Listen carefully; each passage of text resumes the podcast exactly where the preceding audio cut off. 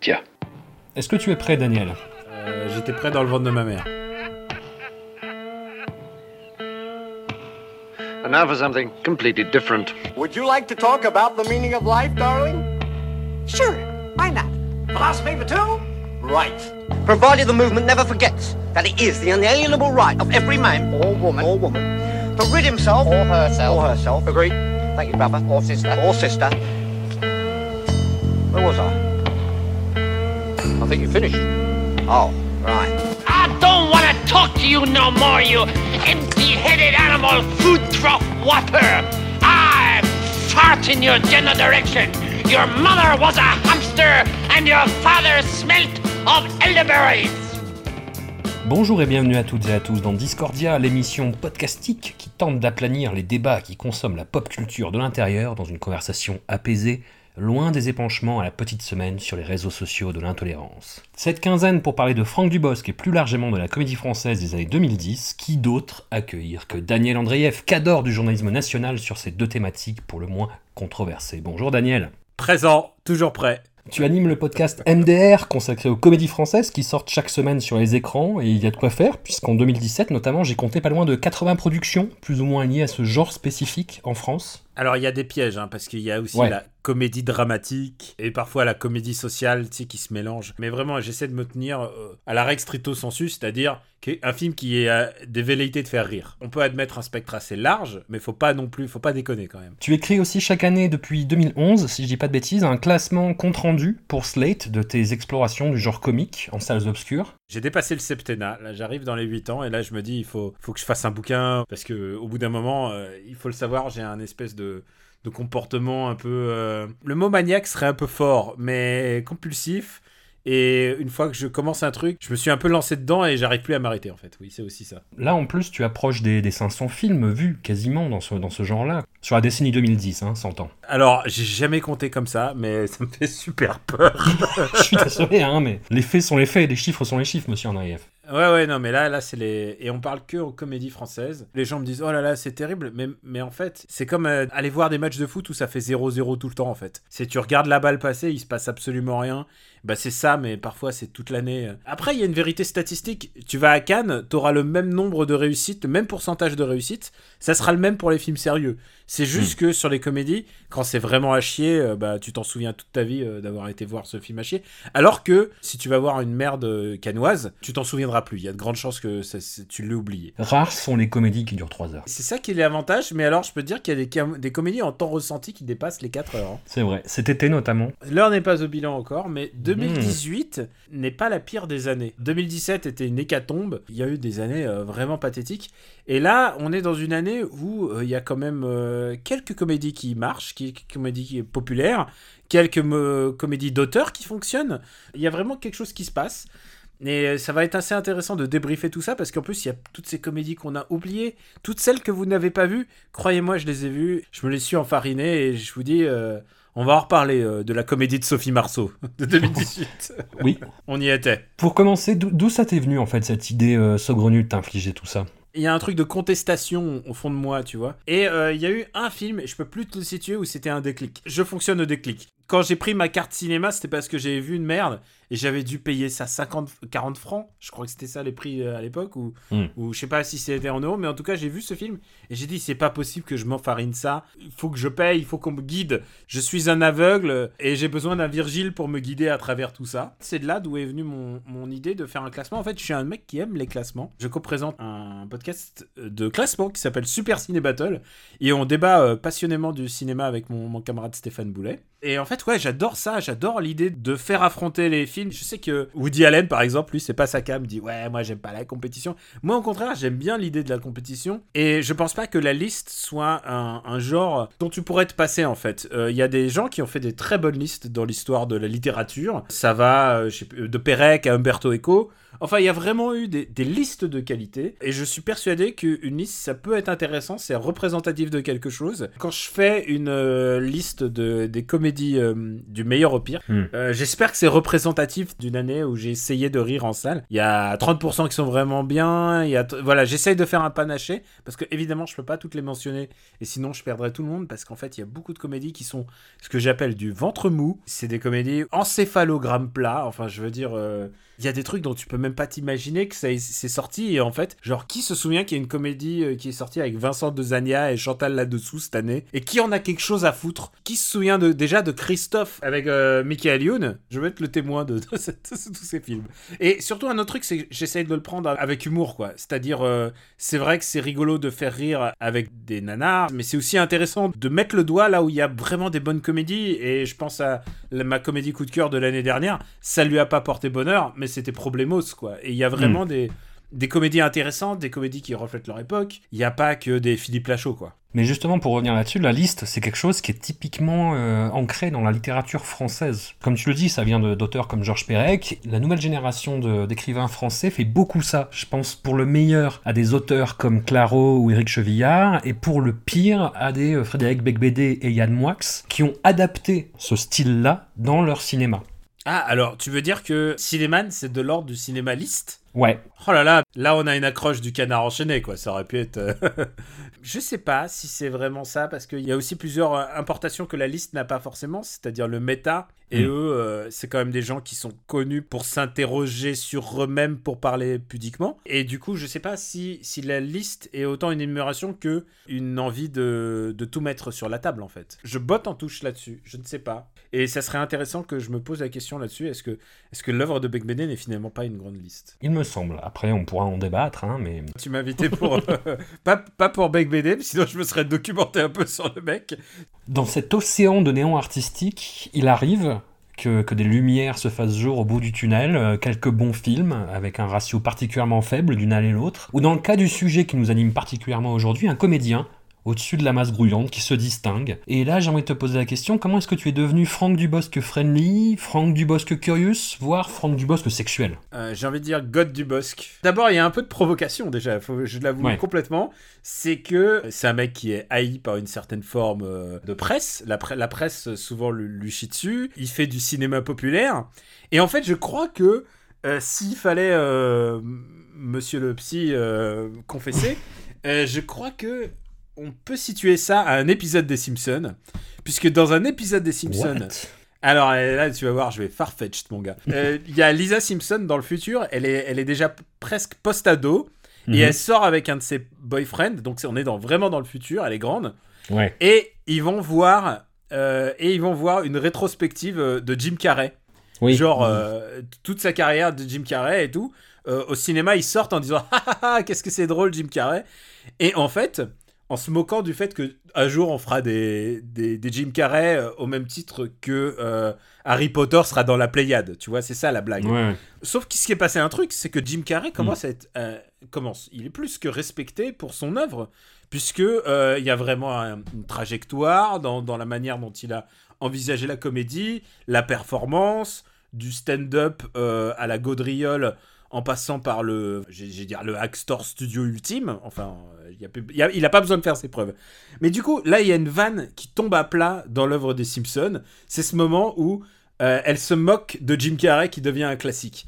Et à un moment, je me suis demandé, mais putain, mais en fait, De Funès, c'était la même. Parce que De Funès, c'était exactement la Alors, De Funès, je suis pas sûr qu'il a eu sa rétrospective à la Cinémathèque, mais personne n'osera dire aujourd'hui que De Funès n'est pas un personnage important de la comédie française. Il a joué Mm. dans plusieurs des films les plus importants des années 70. Euh, je pense à Rabbi Jacob, euh, j'entends pour la France en tout cas. C'est indéniablement un grand artiste, c'est un mec qui s'est construit un univers. Enfin, je veux dire, ses films parlent pour lui. Et en transposant De Funès, je me suis dit, mais il y a forcément, on va passer à côté de certains De Funès, euh, on va passer forcément à côté de certains talents, on va passer forcément à côté de certains génies parce que ils ont été populaires ou parce que euh, il s'est passé, quelque chose pour que euh, la critique les, défonce ou quelque chose. Quelque part, ce génie que j'ai désigné de cet amour pervers, mais sincère, je pense vraiment qu'il c'est un grand comédien, euh, c'est Franck Dubosc. Ça aurait pu tomber sur, je sais pas, Kev Adams. Eh ben non, c'est tombé sur Franck Dubosc. voilà, Trop jeune, Et trop jeune. et, et ouais, tu vois, chaque génération a, Hmm. a- a son idole. J'étais pas un early adopter sur euh, Franck Dubosc. Hmm. Je crois que le vrai, vrai grand contact de Franck Dubosc pour moi. Alors évidemment, euh, il y a eu le contact avec Elise Moon et tout, et je connaissais par cœur les, les, Hmm. les- les trucs d'Elise Moon parce que ça passait en boucle et tout. Il y avait toujours les mêmes extraits dans les enfants de la télé. Et déjà, ce mec me faisait rire euh, physiquement, il y avait une présence euh, drôle. Hmm. Mais je crois que le, le choc, alors il y a eu le choc camping. C'est-à-dire ce mec qui est prêt à tout jusqu'à à s'inventer un personnage qui s'auto-traîne dans la boue. Il y a vraiment l'ordre de, de la méta-déconstruction de Franck Dubosc, alors qu'on est, dé- on est qu'au à- au début de sa carrière, hein, en fait, euh, techniquement. Euh, je veux dire, Camping, c'est 2006. C'est 2006, c'est son premier rôle important. Enfin, je veux dire, tu peux dire qu'il y a Ouais, trafic. Je veux dire, euh, il a joué dans, dans le film de Marianne Chazelle, dans Is No Good, mais ce sont vrais films post-Elise Moon, quoi. Mais pour moi, le vrai choc, et c'est pas Astérix euh, aux Jeux Olympiques, qui est, qui est, je te le rappelle, dans Super Ciné Battle, l'avant-dernier film de sa génération. C'est mérité. Pour moi, le choc, c'est Disco. Parce que Disco, si tu regardes, c'est un film complètement branlant. C'est un Mhm. film qui a plein de défauts. C'est un film Antoniente et c'est le plus intéressant des Antoniente, euh, à mon avis. Oui. Parce que si tu le regardes schématiquement, il y a aucun acteur ne se, ne se parle. Aucun acteur communique. C'est-à-dire, il y a Samuel Le Bihan, il y a Gérard Depardieu, il y a Franck Dubosc et au milieu, le personnage qui fait tampon dans tout ça et qui essaye de mettre de liant, c'est Emmanuel Béard. On dirait que ils Hmm. parlent tous à Emmanuel Béard qui parle aux autres. C'est très très bizarre. C'est un film ultra malade. J'avais pas saisi ça au début. Et dans la salle de ciné, j'ai eu d'ailleurs ce que j'appelle un pétage de plomb euh, de rire. C'est-à-dire que euh, ça m'arrive de temps en temps, quand les comédies c'est vraiment pas, pas drôle, j'ai un rire nerveux qui peut durer plusieurs minutes et on l'entend dans toute la salle et les gens se demandent si je suis malade. et, et ça m'est arrivé, euh, je sais, je peux plus te citer tous les films où j'ai eu des, des rires malades comme ça, mais j'en ai eu un dans Disco au moment où donc euh, Didier Travolta, donc euh, joué par euh, Franck Dubosc, dit au, au petit garçon mais mais tu vas la revoir. Euh, c'était quelle euh, merde. C'était tu vas la revoir Kylie Minogue, mon petit rouquinou ou un truc comme ça, mais c'était nul.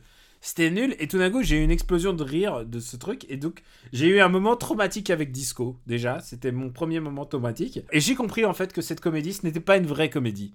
C'est une comédie humaine et Disco si tu regardes par rapport au schéma que je t'ai raconté Hmm. c'est en attendant Godot mais en version comédie française ah non, non, mais je, je pense que c'est à ce niveau de, de folie, en fait. Quand tu le déconstruis, c'est personne qui se parle. Il pourrait se dire euh, ce qu'il raconte Didier Travolta, il pourrait se dire ça, mais il pourrait se dire euh, j'attends Godot. C'est la même chose. Vient ensuite Incognito, et là, Incognito, euh, c'est un vrai putain de film drôle Hmm. où il est, où il va au bout de lui-même. Le mec tout nu qui t'accueille, enfin à poil déjà, je m'identifie complètement, mais surtout il t'accueille dans une espèce de loft démentiel, cul nu en disant je joue à la Weebulling, ce qui est le truc le plus 2006 à dire.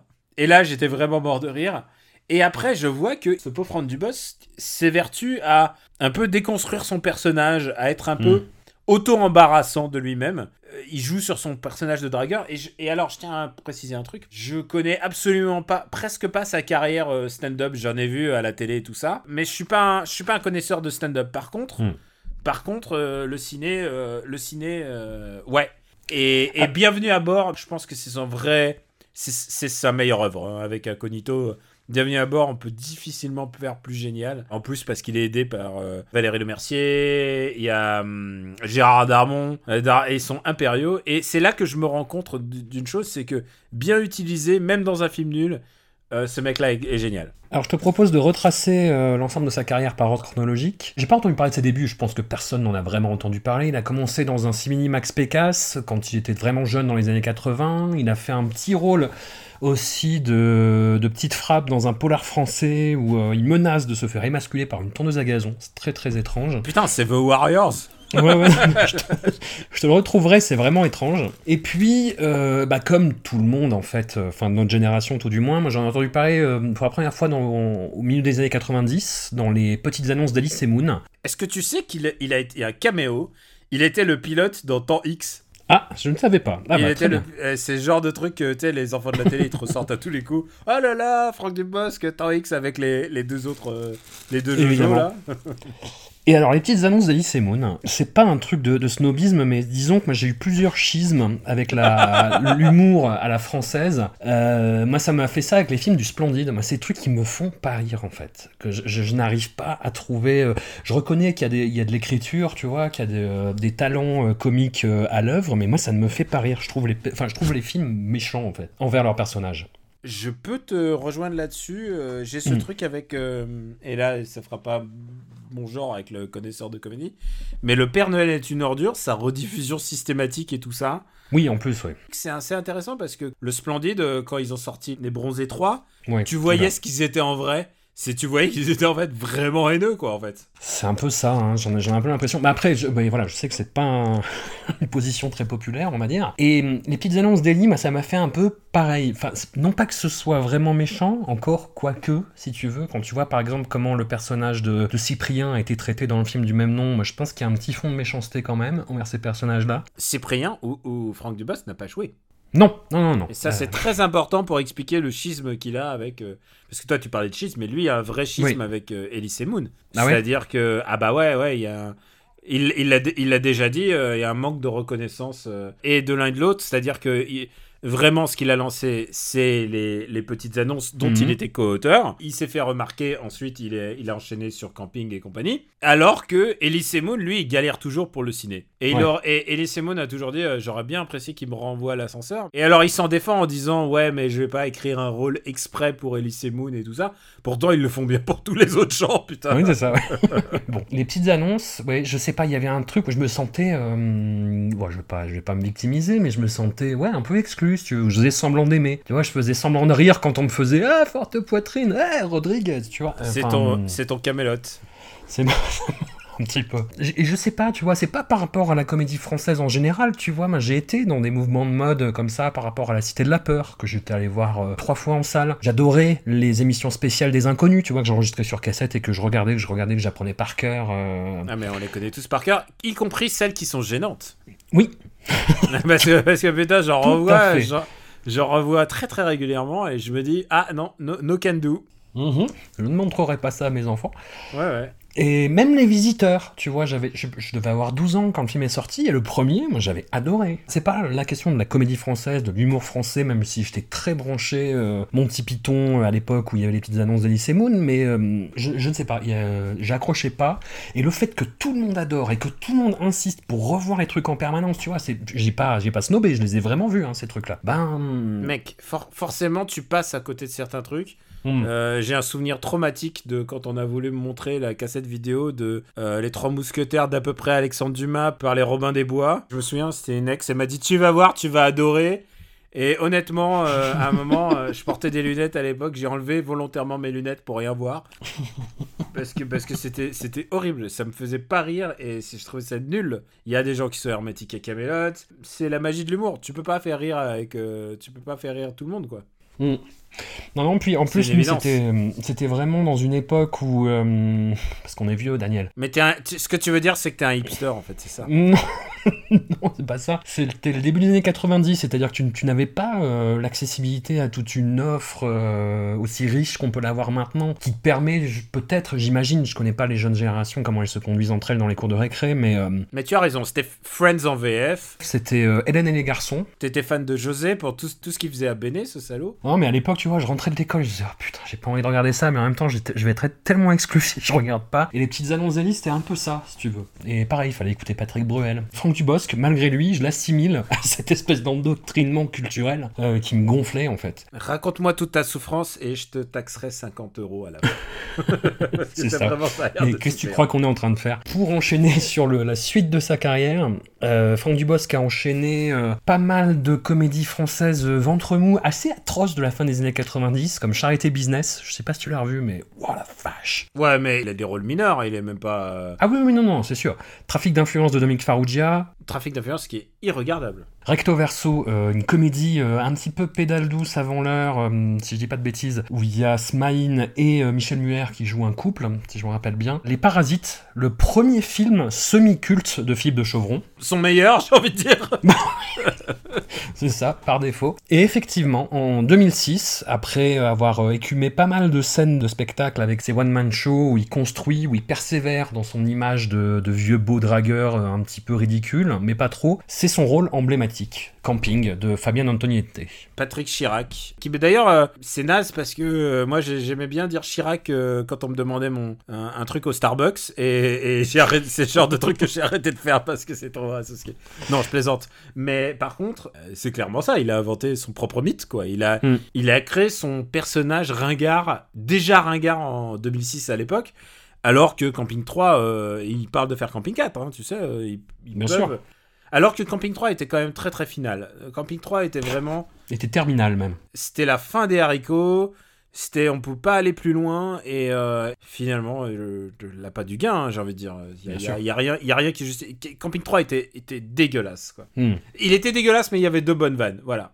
Hmm. Et parfois, il faut juste se contenter de ça. hein. Fabien Antoniente, euh, pour se défendre de toutes les attaques qu'il subit euh, de la critique française, dit qu'il dérange, entre guillemets, parce qu'il est un cinéaste populaire, qui parle justement des petites gens. Il a fait 3-0. Turf, Turf, soi-disant des petites gens, mais en même temps, ils sont tous là à essayer de, Ouais. de, gagner, euh, de gagner des millions. Turf, Turf est vraiment pas bien, quoi. Cet argument est naze parce que euh, People, c'est tout sauf les petites gens, quoi. Ouais. Je sais plus si c'est dans lequel euh, le coup de pied qui rend homosexuel dans.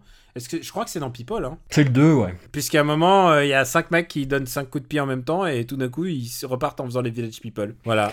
Très bonne blague, très bonne blague de Fabien. Gag. Alors, juste un mot sur Fabien. Fabien, et en plus, euh, il est, il est méchant. Il, c'est un, c'est un nasty guy, quoi. Enfin, je l'ai vu Mm. en interview. Moi, je l'ai pas eu personnellement, mais je sais qu'il y a cette euh, interview mythique euh, de Technicart où il a, il a filé un coup de poing au journaliste, quoi, pour, pour se présenter. Ensuite, il dit maintenant que tu nous as fait, tu nous as filé un coup de boule, est-ce que tu peux maintenant euh, faire notre interview, quoi. Mm. Ça a pas l'air d'être un mec avec la gentillesse de Gérard Rouy, quoi. Est-ce que tu as vu la caméra cachée de hum, François Damiens, où François Damiens euh, piège Franck Dubosc et se fait passer pour un fan très insistant qui essaye de passer une audition euh, en live au restaurant? Alors, non, mais tu, que, call me intéressé, parce que je connais pas toute l'œuvre de Daniel sans doute, c'est pour ça. Franck Dubosc, dedans, n'apparaît pas très sympathique. Même si on imagine que c'est une célébrité qui doit avoir en permanence ce genre d'interaction avec des fans un petit peu insistants. Alors ça c'est un truc, je me fiche complètement de savoir s'il est sympa et s'il dit bonjour à la boulangère et tout ça.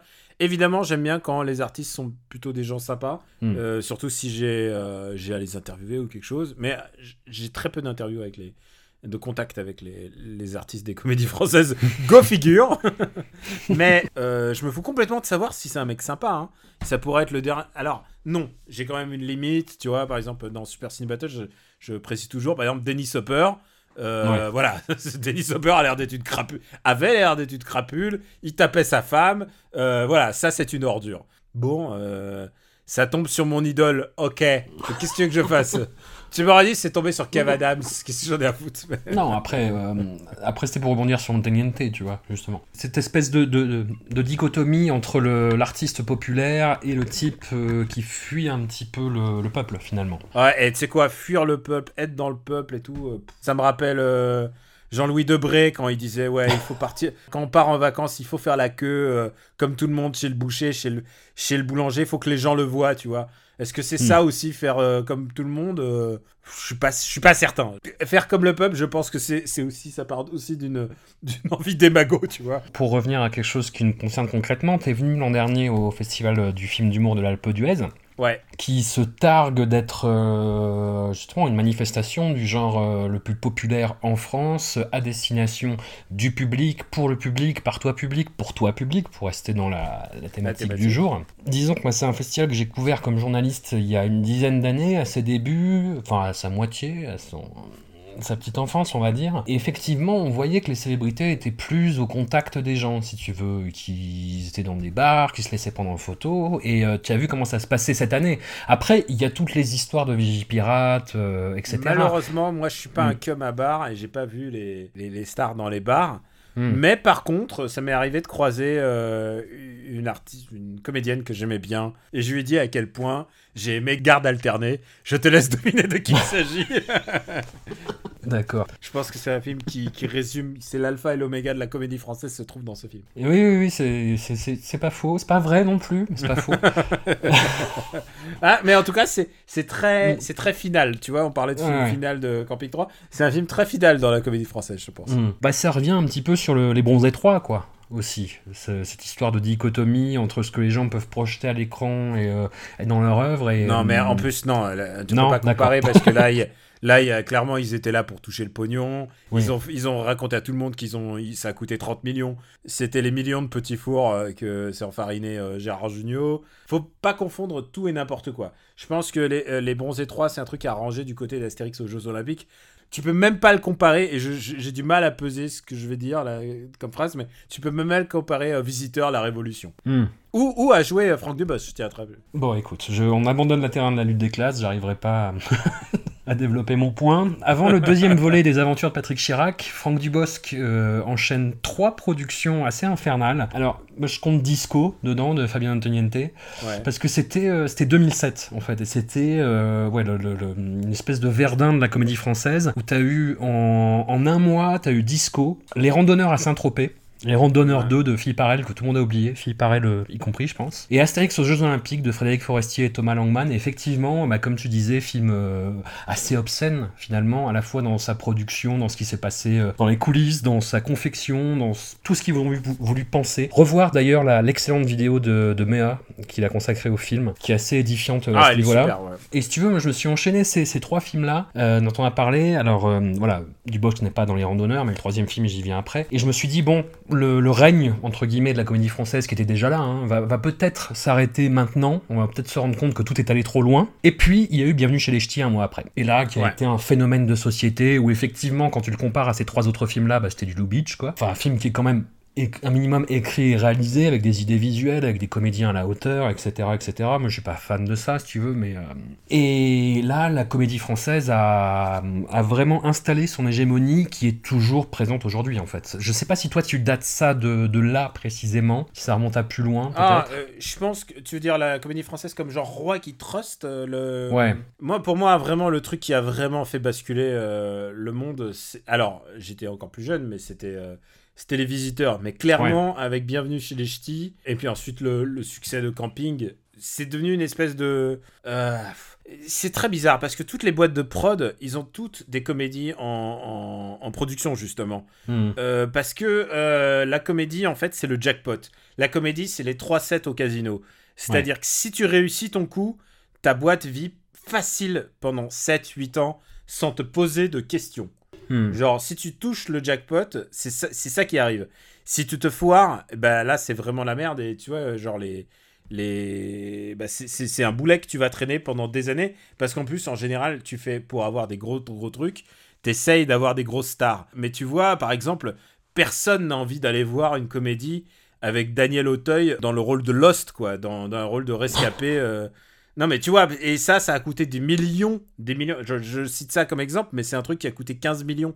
C'est un film qui a coûté 15 millions. Il n'y a rien qui justifie à l'écran. hein. Je peux te le dire. hein. Je- Hmm. Honnêtement, c'est- film de vacances plus, plus, moins, moins, j'ai envie de dire. Du coup, c'est devenu vraiment la poule aux œufs d'or. Si tu réussis ton coup, c'est bienvenue chez les ch'tis et c'est la rente à vie de, pour, les, pour tout le monde. quoi. Bah, en plus, il y a eu le, on parle de Franck Dubosc, mais il y a aussi l'avènement de toute une génération de comédiens qui ont été euh, poulinés à la télé. Je pense à Cadmerade, par exemple. Tu vois, il y a toute une nouvelle génération de comédiens qui arrivent. Et d'ailleurs, ils essayent toujours de renouveler le cheptel. Kev Adams, c'est rien d'autre que le nouvel Avatar, quoi. C'est la nouvelle, la next-gen qu'ils essayent de mettre en avant. Euh, il a eu sa comédie euh, romantique cette année. C'était nul, hein. c'était vraiment à chier. Mais voilà, il y a, y a eu un, un basculement qui s'est fait de l'ordre économique, dans le sens où si tu réussis la tienne, si tu réussis la tienne vraiment, tu vas, c'est- jackpot. Quoi. Et le troisième film infernal de Franck Dubosc, c'était Cinéman de Yann Moix. Euh, dans lequel il a remplacé au pied levé un Benoît Poulvord qui a tenté de prévenir le réalisateur de Podium de l'inanité de son script. Dubosc est arrivé en remplacement et le film a été une, une catastrophe industrielle dans le sens où il a coûté quand même assez cher. Le réalisateur sortait quand même d'un énorme succès Ouais. d'une comédie, puisque euh, c'était euh, sa comédie sur le clone de Knoklo, là, Podium. Et ça, c'était vraiment un énorme succès. En plus, il a modifié la fin du film pour que ça soit bien pour Poulvord. Donc, légitimement, si t'es un investisseur, tu te dis, le mec, il sort de Podium, peut-être que j'y crois, quoi. Hmm. Je veux dire, euh, avant, avant de sortir de film. Et puis en fait, euh, bah, il a donné ce que ça a donné. quoi. C'est un film légendaire à voir. Et semble-t-il, Yann Moix, alors ça c'est anecdote Super Ciné Battle, Yann Moix en possède euh, une copie chez lui, entièrement redoublée par Yann Moix. T'entends que la voix d'Yann Moix. Et selon lui, c'est la meilleure des versions du film qui existe. Et le film est complètement réinventé. Ok. Je vais te croire sur parole en espérant que ce soit comme le film de Jerry Lewis qu'on le voit jamais. Ah, je sais pas si c'est vrai, hein, mais c'est ce que Yann Moix dit. Hmm. ça t'a estomaqué, mon gars. On va arrêter sur, Cinéman. Puis grand retour euh, au succès avec Camping 2. Ah ouais, c'est vrai que c'est Camping 2. Oui, mais Camping 2, euh, c'est c'est de l'itération, quoi. C'est-à-dire, euh, ça Oui. a marché une fois, ça a marché deux fois, euh, ça va marcher trois fois, quoi. Il y a un truc que, tu sais, tu parles des vrais gens, euh, si je vais y revenir, euh, ta lutte des classes, et là, je, je t'offre une, euh, une occasion d'y revenir, c'est que Camping, Camping c'est un, film de c'est un film de classe. Oui. Et c'est un film qui met fondamentalement euh, dans son éthique, dans la manière dont il décrit les gens, assez débectable.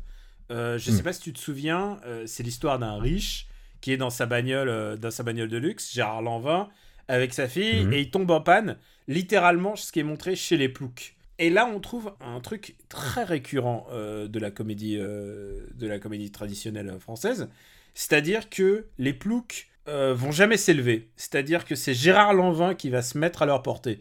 Il va se mettre à faire, à la fin, c'est bon, il, il fait tourner les serviettes. Enfin, tu vois, il fait tous les trucs associés aux ploucs. C'est vraiment ça la vision de ce film. hein. Hmm. Euh, C'est-à-dire, lui va s'abaisser à leur niveau, mais eux vont jamais s'élever. Ils vont juste montrer qu'ils ont bon cœur de l'accepter. C'est la seule chose que ce film concède. Et ça, c'est un truc récurrent que tu vas voir, euh, d'ailleurs dans l'œuvre plutôt d'Antoniété. C'est que, ouais, il y a peut-être une lutte des classes, mais c'est les, les riches restent toujours chez les riches. Je veux pas faire de, de relecture euh, science économique, mais je veux dire, c'est l'angoisse des riches et- ou de la classe moyenne euh, en général dans le monde euh, développé, c'est de descendre. Et ce film leur rappelle que s'ils descendent, c'est pas grave. Rassurez-vous, ça n'arrivera pas, mais c'est pas si grave que ça. C'est un peu le message pernicieux de, de camping. Voilà, je te, je te l'ai renvoyé, t'as lu des classes. Il a fait un autre grand film de droite après, Barbecue. Ah, alors Barbecue, c'est la quintessence du film de droite. C'est Oui. c'est les, les riches en vacances dans une villa dans le sud de la France. Hmm. Alors les riches, non. Parce qu'il n'y a pas que des riches, il y en a un qui est aussi abruti. Donc je suis supposément, euh, j'imagine, de gauche de, de- sur la vision de ce film. Je pense que Barbecue est son film le plus dégueulasse. Et c'est un des films où euh, Franck Dubosc est le moins bien utilisé. Hmm. Euh, vraiment, il est, il est très très mal utilisé puisque, en fait, le point de vue, c'est Lambert Wilson. Et c'est un odieux connard. Et d'ailleurs, je tiens à dire que pour le, mon article de- des meilleurs de pire de la comédie française, euh, mon camarade Stéphane Boulet a refait un montage parce que j'ai eu un traumatisme avec ce film, c'est que Lambert Wilson a exactement la même voix que Jean-François Copé. Et non, mais c'est vrai, hein, si tu écoutes, écoute n'importe quel extrait de Lambert Wilson qui parle, t'as l'impression que c'est Jean-François Copé. Et je lui ai dit, écoute, voilà, voilà le film, voilà les, des extraits de discours, essaye de voir si on peut pas swapper. Et ça se marie à merveille, parce qu'on dirait, il a ce petit air hautain et tout. Et pour moi, c'est le Jean-François Copé movie ever. Je déteste foncièrement ce film de toute mon âme et, euh, je pense que c'est vraiment le- l'erreur l'erreur euh, absolue de, euh, de Franck Dubosc en sachant que pour moi tu as manqué son je sais pas si tu, as, tu en as parlé mais son chef-d'œuvre pour moi c'est Bienvenue à bord Mais qui est du même réalisateur que Barbecue d'ailleurs. Exactement c'est pour ça que j'y suis allé en confiance pour moi Mm. Bienvenue à bord euh, je comprends pas comment on peut passer de Bienvenue à bord à Barbecue mais en même temps le film de vacances de riches euh, les petits mouchoirs point point à la ligne quoi c'est Bah. je pense que c'est un, style calamiteux français Tu sais, Eric Laven, pour, euh, bah, pour citer son nom, c'est ce genre de, de personnalité très très étrange que fait émerger justement euh, la comédie française des années 2010. Des gens comme Alexandre Castagnetti qui essayent d'imposer une patte, mais qui vont tellement de projet absurde en projet absurde, qui continuent à tourner, qui continuent à tourner, qui se retrouvent à faire des trucs mais absolument in- euh, imbitables quoi. Le- C'est quelqu'un qui avait commencé avec Poltergeist, qui était pas si atroce que ça,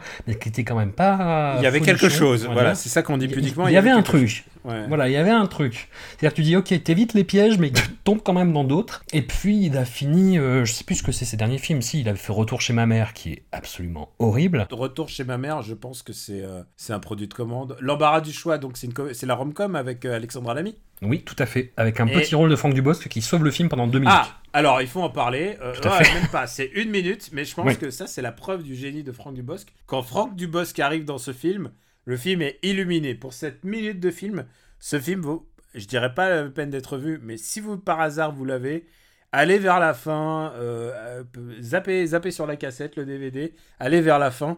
Il y a Franck Dubosc qui est un nain. Voilà, je sais pas comment mieux vous le vendre sans le spoiler, mais c'est un moment qui éclaire le film. Tu sais, c'est comme. euh, c'est un moment de soulagement. C'est voilà. C'est c'est extraordinaire. Est-ce que ce n'est pas parce que tu as vu un film parmi les plus euh, impersonnels, euh, atroces, horribles, sans conviction, sans motivation, sans gag, que finalement tu, tu as cette minute effectivement un petit peu à part et un petit peu mieux rythmée que le reste, que tu trouves ça génial? Est-ce que tu ne serais pas anesthésié par la comédie française au point de trouver Franck Dubosc génial? Alors, c'est plausible, mais il y a un truc, c'est que euh, un gag est un gag, ce qui te fait rire est un rire, et le rire, comme disait Brassens, c'est comme la bandaison, euh, papa, ça ne se commente pas. C'est sûr. Et et il y a des moments où le rire, tu peux pas le réfléner, où tu vas avec lui. Et non, non, je suis pas anesthésié. Par contre, ça rend le rire précieux. C'est-à-dire, quand il Hmm. y a un rire dans un film et un rire sincère, bah peut-être que tu vas te souvenir que de ça, ou alors peut-être que tu vas dire Putain, mais ce film, pour cette vanne, m'a fait rire, quoi. Et alors après, c'est ça le, gag dans le, podcast MDR, c'est à combien tu à combien tu payes pour une blague, combien tu payes pour deux heures de blague, mais combien tu payes pour une blague? C'est aussi ça la question, la dure question que je demande à mes chroniqueurs, c'est combien combien tu payes vraiment pour voir ce film? C'est un truc que les que les gens ne font pas d'ailleurs dans les critiques, mais parfois on est surpris en bien parce que tu pensais voir un film nul et en fait c'est très intéressant. Il faut pas oublier que évidemment selon les personnes, on perçoit pas les mêmes choses, les mêmes blagues, et on est, je suis toujours surpris par euh, la réaction salle. Il faut pas oublier que la majorité des comédies, je vais les voir euh, avec le public. Hmm. Enfin, je veux dire, il y a très très peu de, de projections de comédies françaises, enfin, pour autant que je sache. En Hmm. général, ils les gardent vraiment pour les très très gros médias et les gens qui vont pas dire de mal. Ouais. Et les sponsors. Évidemment. On va passer un peu rapidement sur la suite de sa filmographie, euh, avec des choses pas très très intéressantes. Bah, notamment, il continue, à bosser avec Dominique Farrugia dans Le Marquis, qui est assez horrible, dans euh, Bis, que je trouve euh, pas très intéressant, mais personnellement, qui est assez de droite aussi. Euh, Bis c'est horrible, mais, euh, mais le truc c'est que après c'est moi en général, Dominique Farrugia en tant que réalisateur, euh, c'est pas possible. Bis, C'est son meilleur. est-ce que c'est vraiment son meilleur? Le, le problème, le problème de Bis, c'est que c'est une grosse arnaque. C'est vraiment une grosse arnaque. Ouais. Euh, moi, je, moi, je pensais que ça allait être le, le film du siècle, quoi. La, la bande-annonce, elle envoyait du, du lourd, il y avait des vannes, il y avait des, vraiment des trucs drôles. C'est l'histoire de Franck Dubosc et euh, de Cadmerat qui re- retombent dans leur, euh, leur mois du passé.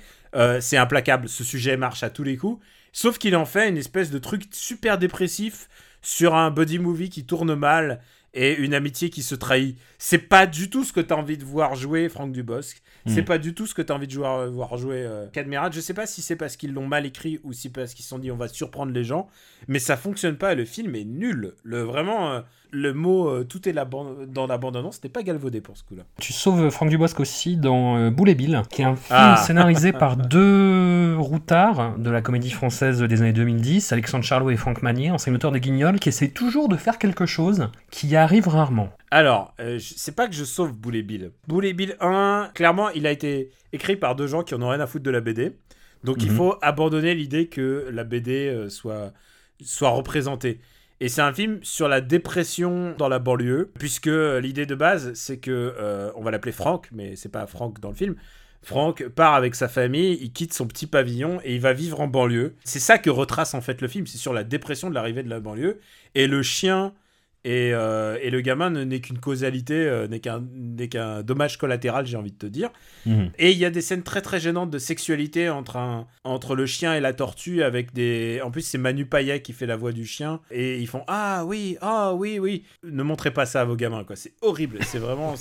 Je pense que c'est s'il y avait un à pointer du doigt une des scènes les plus gênantes que j'ai jamais vues au cinéma, c'est dans Boulet Bill 1. Hmm. Mais Boulet Bill 2, il est, il faut le voir sous le prisme de Franck Dubosc, puisqu'on l'a appris dans le premier, à la fin du premier. En fait, le twist, c'est que Franck Dubosc, en fait, c'est Robart, en fait, c'est l'auteur, Hmm. c'est l'auteur de Boulet Bill. Et du coup, il y a une espèce de métadiscours, quoi. Il a créé Boulet Bill en regardant son gamin euh, dans le film du 1. Dans, le- dans le 2, c'est bon, on sait que c'est un dessinateur. Sauf que il y a un petit truc génial qui se passe, euh, c'est que euh, il y a Nora Hamzaoui qui est son éditrice improbable, qui lui dit il faut que tu sois dark, il faut que tu fasses du graphic novel et que tu sois dark. Et Franck Dubosc le prend au pied de la lettre et il décide d'être dark pendant tout le film. Et dark au niveau Franck Dubosc, c'est un peu faire pipi sur les rosiers. C'est vraiment très rigolo. C'est un film qui doit à la fois plaire aux jeunes qui essaye en plus d'être un peu dark sur les côtés. C'est un film très compliqué, ça se voit. Et honnêtement, il n'est pas désintéressant. C'est un peu le Dark Knight de, de la carrière de Franck Dubosc. C'est à ce moment-là où euh, il va se dire est-ce qu'il y a le potentiel de faire un, un film dark? D'ailleurs, pas longtemps après, il va euh, pas longtemps avant, il avait fait euh, Les Têtes de l'Emploi, Ouais. qui était lui-même de, de Charlot et Magnier, qui était pas très drôle, mais il était, il était très très dark. C'est le rôle avec un autre film qu'il a fait avant, euh, qui est, qui est pas, enfin qui est pas bon. hein. C'est le, le remake de la cuisine au beurre, Pension complète de Florent Emilio Siri. Mais dans l'embarras du choix et dans Pension complète, je me suis dit, c'est pas un mauvais acteur parce qu'il apporte des nuances à son éternel personnage en fait. Bah oui, oui, mais après, est-ce que c'est ça que tu veux? Est-ce que, est que tu préfères voir un film où De Funès joue la comédie française ou est-ce que tu veux voir un film où De Funès est De Funès? C'est aussi ça la question, quoi. Je vais te t'amener sur un autre terrain. Je préfère voir Bourville dans Le Cercle Rouge de Melville. Bam, snob. snob, ouais, je suis. ouais, d'accord. Mais, non, euh, mais, non, non, euh, honnêtement, mais, honnêtement. mais- ok, ouais, bah, euh, moi je le, j'adore le cercle rouge. Je peux pas te contredire, mais. Et c'est pas une question de, de ciao pantinisme, hein. c'est pas, Non, pas non, ça, non. mais euh, je trouve euh, Bourville incroyable dans le cercle rouge. Vraiment. Enfin, au point où j'ai du mal à le revoir dans des rôles comiques en fait. La bagnole qui se pète en 10 000, euh, moi ça me fait toujours. euh, ah, elle va marcher beaucoup moins bien. hein. Mm. Moi, je peux le voir. non, non, non. Je suis... Moi je suis aussi salade de fruits joli joli. euh, Je suis pas pour. euh, Tu vois, t'as un truc avec certains acteurs, je sais pas, tu peux pas catégoriser en fait en fonction du ciao pantinisme justement. Moi, Bourville, j'avais jamais soupçonné que c'était un bon acteur si tu veux. Il y a des acteurs qui se font un rôle comme ça euh, en permanence, mais tu vois, quelqu'un de très marqué comme Leslie Nielsen, euh, l'acteur ouais, son de âme des, des Y a-t-il un Naked Guns. flic et tout ça, bah c'est pas un très bon acteur en fait. Tu, tu le revois dans ses rôles sérieux, dans, dans Planète Interdite, tout ce genre de choses, c'est pas un très très bon acteur, mais c'est un génie comique qui se transcende dans les films humoristiques, je trouve. Alors. Et ouais, Franck Dubosc, moi je pensais que c'était comme ça, que c'était pas un très bon acteur, et là je me suis dit, ah, il y a peut-être quelque chose. Ouais, peut-être, peut-être, peut-être. Je sais pas. euh, je trouve que. euh, je sais pas, t'as pas parlé de euh. Fiston. C'est la vraie tentative française de faire euh, la. C'est l'alchimie Karate Kid. Hmm. Et d'ailleurs, à tel point que il retape une bagnole pour la donner à Kev Adams. Et ce film est bien malgré Kev Adams. Quoi. Ma- Kev Adams, on s'en, bat les steaks dans le film. Mais lui, lui est fabuleux parce que il se la joue dark. Il se la joue dark, genre, ouais, Mm. j'ai été brisé par la vie. Mais par contre, au bout d'un moment, il reprend un peu son, son côté méta, méta beau gosse, quoi. Et c'est Mm. le beau, c'est le premier où tu sens qu'il va faire le beau gosse vieux. Il se dit, ah, là, là, je peux tenter être le vieux beau. Là, il se dit, je vais être un vieux beau. Et je pense que c'est un grand, grand changement de, de paradigme pour lui. Alors, moi je travaille dans un, dans un cinéma, et il est sorti la même année que Situation amoureuse, c'est compliqué, de Manu Payet. Oh non, oh là là. Et, euh, qui- mais, mais genre à un ou deux mois près en fait. Ouais, ouais, je vois bien. Et je ne sais pas si tu te rappelles le début de Situation amoureuse, c'est compliqué et de Fiston, c'est exactement le même. Ouais, ouais. C'est-à-dire que tu vois en fait un, un enfant, dans le, tu vois un des, un des personnages principaux en fait qui, qui, qui a un souvenir, qui explique comment il est tombé amoureux d'une fille, qui voit sauter à la corde au ralenti, qui la regarde au point où il y a un professeur qui le corrige en classe. Et en fait je lance Fiston pour la première fois que je le jouais et je me suis dit merde, je me suis trompé de film et en fait je fonce en cabine et pas du tout, non, c'était juste exactement le même début en fait. J'ai assimilé ça si tu veux au fait que la comédie française, putain c'est toujours la même chose quoi. La comédie du mensonge, le... les personnages comme ça. L'amour, per- perdu, mais que tu vas finir par retrouver. Oui, bien sûr. C'est des ressorts comiques euh, classiques, ouais, ouais. Bien ou sûr. alors, ou alors la, la célébrité dont tu es là. Oui voilà. Il y a aussi ça. Et en parlant de tout ça, il y a eu Les Visiteurs 3 de Jean-Marie Poiré. Est-ce qu'on a vraiment envie d'en reparler? Bah, c'est l'occasion de voir Franck Dubosc affronter euh, le drapeau nazi. C'est pas tous les jours qu'on peut Oui. voir ça. Certes. Genre, genre, dit comme ça, ça peut être le film du siècle. Je vous assure, ça l'est pas. Ça, ça fait vraiment. Je vois, ils se sont dit, euh, Jean-Marie Poiré, on va, on va appeler la nouvelle génération. Hmm. Et alors, ils se retrouvent entre Alex Lutz et euh, Harry Habitant et Sylvie Testu. Et tu sais quoi, en fait, je pense que sur le papier, ils se disaient, putain, ça va être drôle et tout, mais est-ce qu'ils y Hmm. croient? Je sais pas. Lui, ça a l'air d'être le seul qui y croit et, et Dieu le bénisse, quoi. La même année, quelques mois plus tard, Camping 3 de Fabien Antoniente, film que j'ai projeté une trentaine de fois, que je connais plan par plan, par cœur, qui démarre sur euh, une blague pipi, enchaîné sur un placement produit, enchaîné blague raciste. sur une blague Enfin, raciste. Similé raciste. similé raciste, le tout montré sur du maître Gims, Mm. et c'est les 30 premières secondes du film. Et je pense que c'est les c'est un très très bon début. Et c'est le problème c'est que le problème c'est que après ça se déballonne, il y a les blagues euh, handiphobes. Et alors tu sais quoi, c'est un vrai cas de, cas de conscience parce que j'ai parlé à des gens handicapés, ils m'ont dit c'est aussi important qu'il y ait des blagues avec des handicapés parce Mm. que l'invisibilité c'est pire que tout, mais il y a des moments où c'est euh, c'est vraiment trop naze. Et honnêtement, la blague similé raciste et, et genre il y a que Franck Dubosc qui aurait pu faire ça. Alors Mm. il y a un truc qui est vrai avec Franck Dubosc, c'est que parfois il. euh, euh, et alors, ça, c'est des confrères avec journalistes, moi, tu sais, j'ai jamais rencontré. hein. mais que parfois il se laisse aller un petit peu et c'est genre un petit peu café du commerce. Et euh, qu'en général, c'est découpé au montage parce que. Parce que personne n'a envie de voir Franck Dubosc en train de sortir des conneries et d'avoir à, de les- à s'excuser euh, chez Morandini, quoi. Il est un peu populo là-dessus. euh. Et putain, c'est vrai qu'il faut pas oublier que j'ai dit euh, handiphobe, mais il y a aussi homophobe, puisque... Mhm. Et alors, moi, on me fera pas croire que c'est sur le ton de la blague, puisque le moment où il fait Alléluia euh, façon euh, Apocalypse Now, euh, genre Alléluia, enfin genre euh, Mm. Alléluia, il se met à genoux et tout ça, alors que il, apprend que son pote n'est finalement pas homosexuel. euh, putain, c'est super compliqué quoi.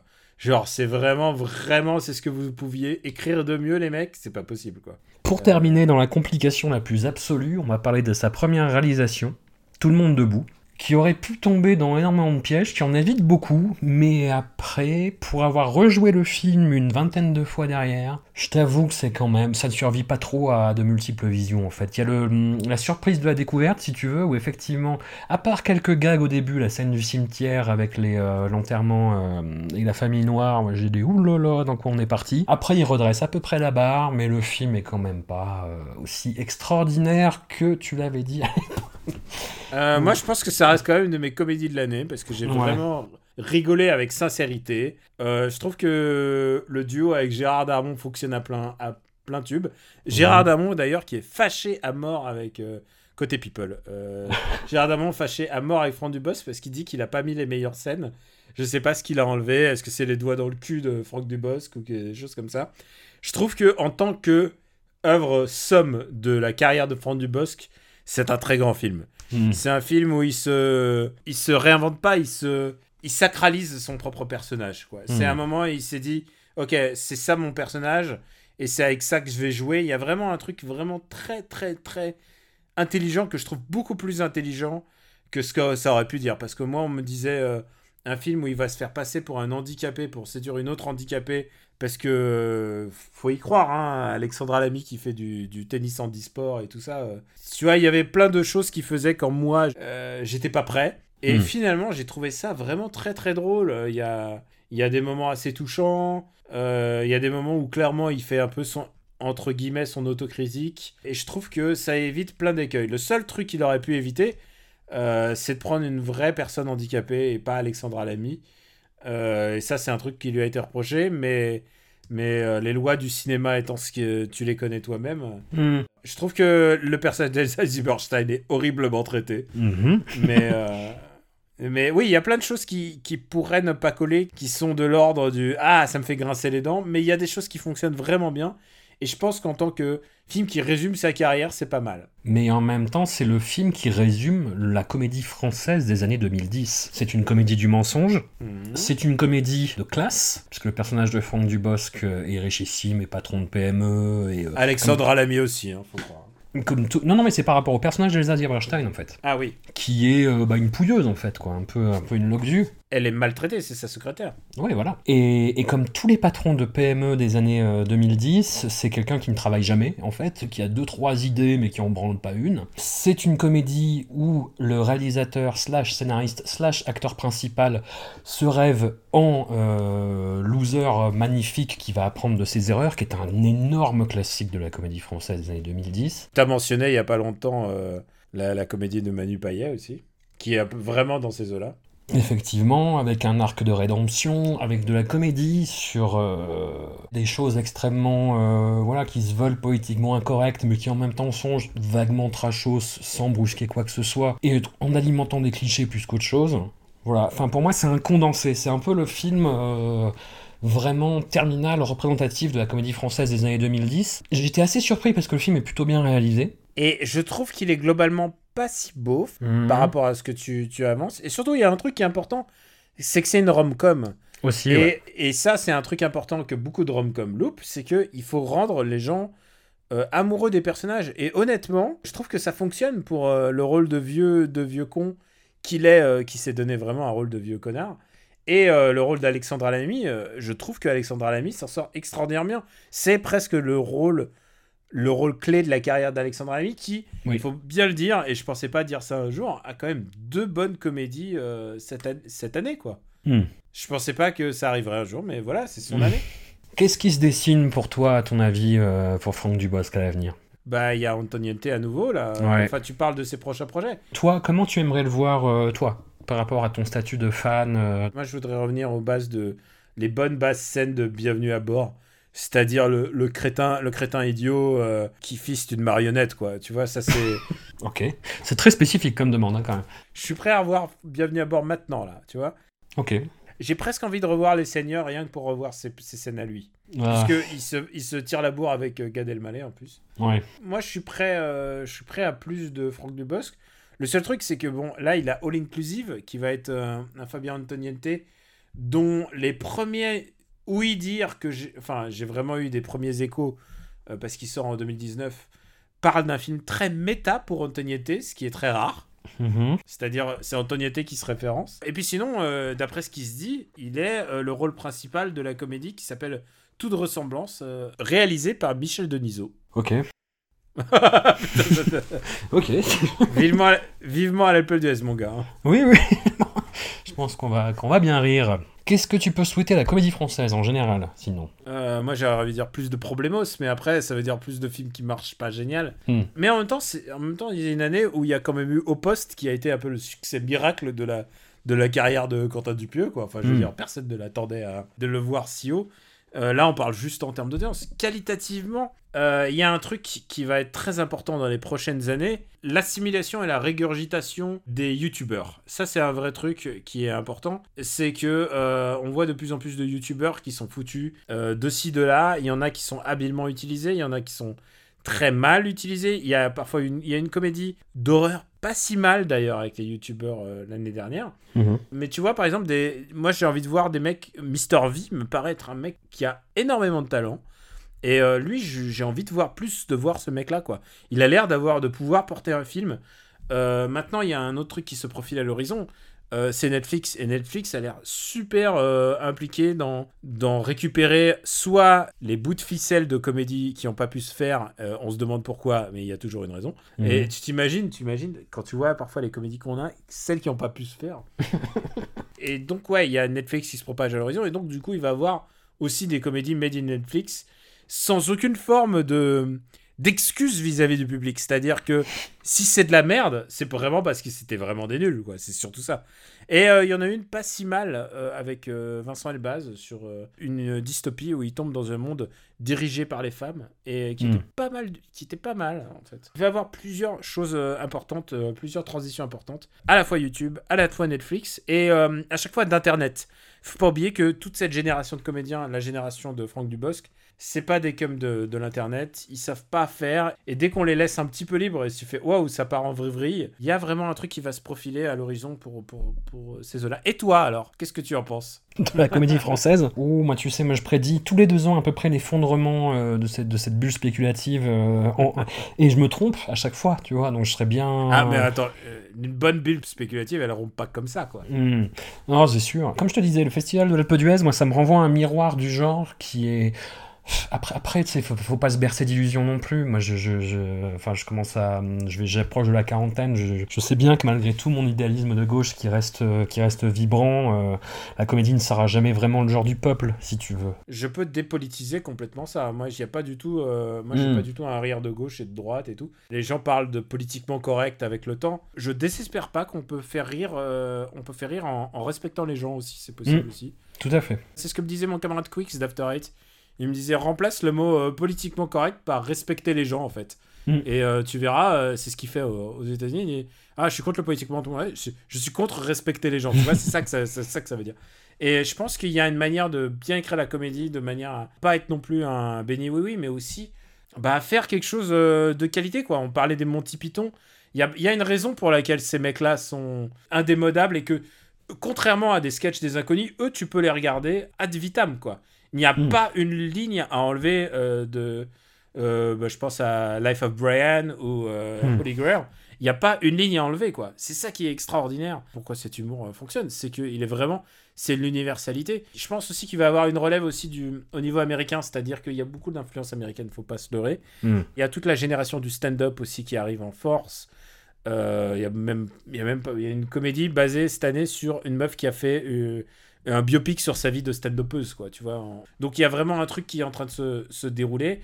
Et euh, ça va être intéressant, en fait, à voir, à voir comment ça évolue. Moi, je regarde ça avec attention, en tout cas. On te suit chaque semaine dans le podcast MDR, Ouais. où tu décortiques justement les sorties cinématographiques euh, en comédie française. Avec mon équipe. Tout à fait. Avec mon équipe plurielle, puisque, je, puisque tu me laisses l'occasion de le dire, euh, avec une équipe euh, composée euh, d'hommes d'hommes et de femmes de, de, de tout horizon différent et de toute profession. C'est pas du tout un, un podcast que de journalistes. Euh, c'est aussi un- des gens qui vont voir les séances normales de comédie, quoi. Mm, mm.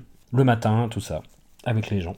Ah ouais, avec les gens, avec. Ah bah après, tu sais quoi, c'est ça où tu vois le- la différence, c'est que si tu vas voir le dernier euh, Fabrice Lucchini, faut pas aller dans le 5e arrondissement à 4 heures parce que tu as toutes les personnes âgées qui parlent très très fort dans le cinéma. C'est un truc très très connu pour. Et c'est particulièrement pour Fabrice Lucchini. Mais euh, ouais, chacun son public, hein, tu veux que je te dise. Bon conseil, bon conseil. On te retrouve également bah, pour le classement de, de fin d'année de, de Slate. Exactement. Voilà, on en décembre, Normal- j'imagine. normalement, ça devrait être bon euh, si, si, si j'ai tout fini à temps. Les podcasts aussi After Eight et Super Ciné Battle avec tes camarades Quix et euh, Plugin Stéphane Baby Boulet. Papa, Stéphane Boulet et Benjamin François. Le livre Dragon Quest.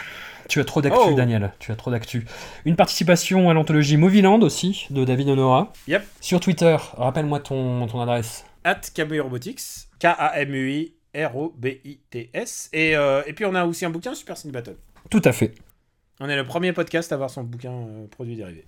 Félicitations à vous. Et, et puis c'est mérité, en plus très très bien mise en page par l'ami Guillaume Brindon, tant qu'on y a dream droppé tout, tout- toute la MIFA. Que j'ai rencontré via, via euh, Na- Nanarland, euh, quand même. Énorme talent, ce mec. Ce Grave. mec est vraiment est extraordinaire. Quoi. Il a vraiment le bon goût, le bon goût synchronisé euh, avec, euh, avec une vraie culture cinéphile et tout.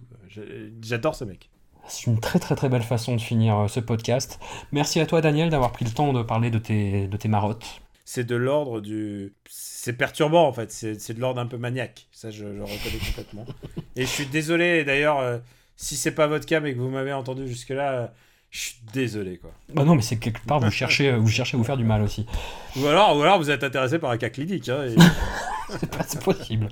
C'est possible. On se retrouve en tout cas au Festival de Comédie de l'Alpe d'Huez en janvier et peut-être même avant. Inch'Allah, tout à fait. Encore merci à toi et bonne fin de journée. Ciao tout le monde